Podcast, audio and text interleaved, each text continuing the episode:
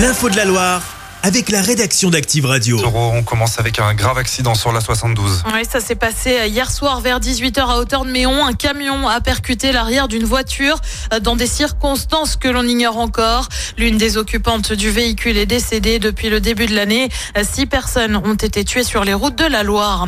L'actu, c'est aussi cette nouvelle action des agriculteurs. Tôt ce matin, des déchets ont été déposés devant l'Office français de la biodiversité à Montbrison.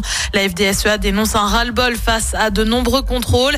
Les agriculteurs ligériens ont pris la direction de l'Isère pour bloquer les plateformes de centrales d'achat. Ils s'étaient déjà mobilisés hier devant Lactalis à Andrézieux des actions alors que le salon de l'agriculture débute samedi. Emmanuel Macron doit se rendre sur place et devrait tenir un débat avec les agriculteurs. Il ne lui reste plus qu'une semaine. Le COSEM de Saint-Etienne va fermer ses portes. Il avait ouvert euh, en mai 2022 à la place des anciennes galeries d'Orient. Résultat, ce sont 40 emplois qui sont menacés et 200 patients traités chaque jour euh, qui n'ont plus de solution. L'avocat des COSEM France, Patrick Atlan, explique que cette, explique cette décision par un manque de rentabilité. Le choix de fermer certains centres a été fait en fonction de leur activité, c'est-à-dire en réalité de leur capacité à euh, payer leurs charges d'exploitation. Donc si Saint-Etienne a été choisi parmi les centres qui devront fermer, c'est précisément euh, en raison de l'insuffisance de l'activité et en tous les cas l'incapacité de cette activité à supporter les charges que ça génère. Mais du côté de la ville, on s'indigne. Patrick Michaud est adjoint à la santé. Ma première réaction, évidemment, euh, était d'être euh, extrêmement étonné. Voilà. Et puis ma deuxième réaction, évidemment, c'est de la colère. C'est de la colère, tout simplement parce que ça signifie évidemment plus de 40 licenciements et puis surtout plus de 200 consultants quotidiens qu'on laisse sur le carreau. Et ça, je trouve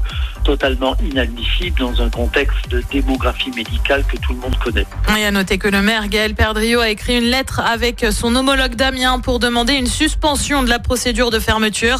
Les infos, c'est à retrouver dans le détail sur activeradio.com. Une vingtaine de départements en vigilance orange au vent et à la pluie et aux inondations. Ça concerne surtout le quart nord-ouest de la France. La Loire, de son côté, bascule en jaune dès 13h et jusqu'en soirée avec des rafales jusqu'à 90 km heure dans le Pilat et le Gier. Le COP Nord fermé. Euh, Pour la réception d'Annecy samedi dans le Chaudron pour la 26e journée de Ligue 2.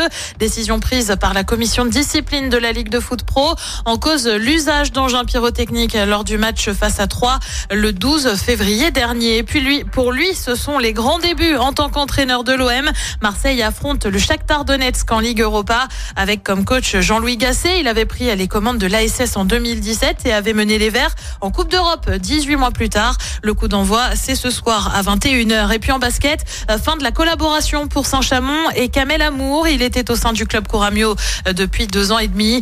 Les raisons de la rupture du contrat ne sont pour l'heure pas connues. Merci beaucoup Clémence. Retour de l'info avec toi demain à partir de 6h30. C'est une fondue ou une raclette à gagner juste après les enfoirés. Voici jusqu'au dernier sur Active. Chaque semaine, vous êtes plus de 146 000 à écouter Active uniquement dans la Loire.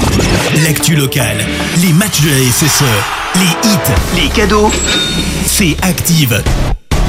Source Médiamétrie, IR local, habitude d'écoute en audience semaine dans la Loire des 13 ans et plus, de septembre 2021 à juin 2023.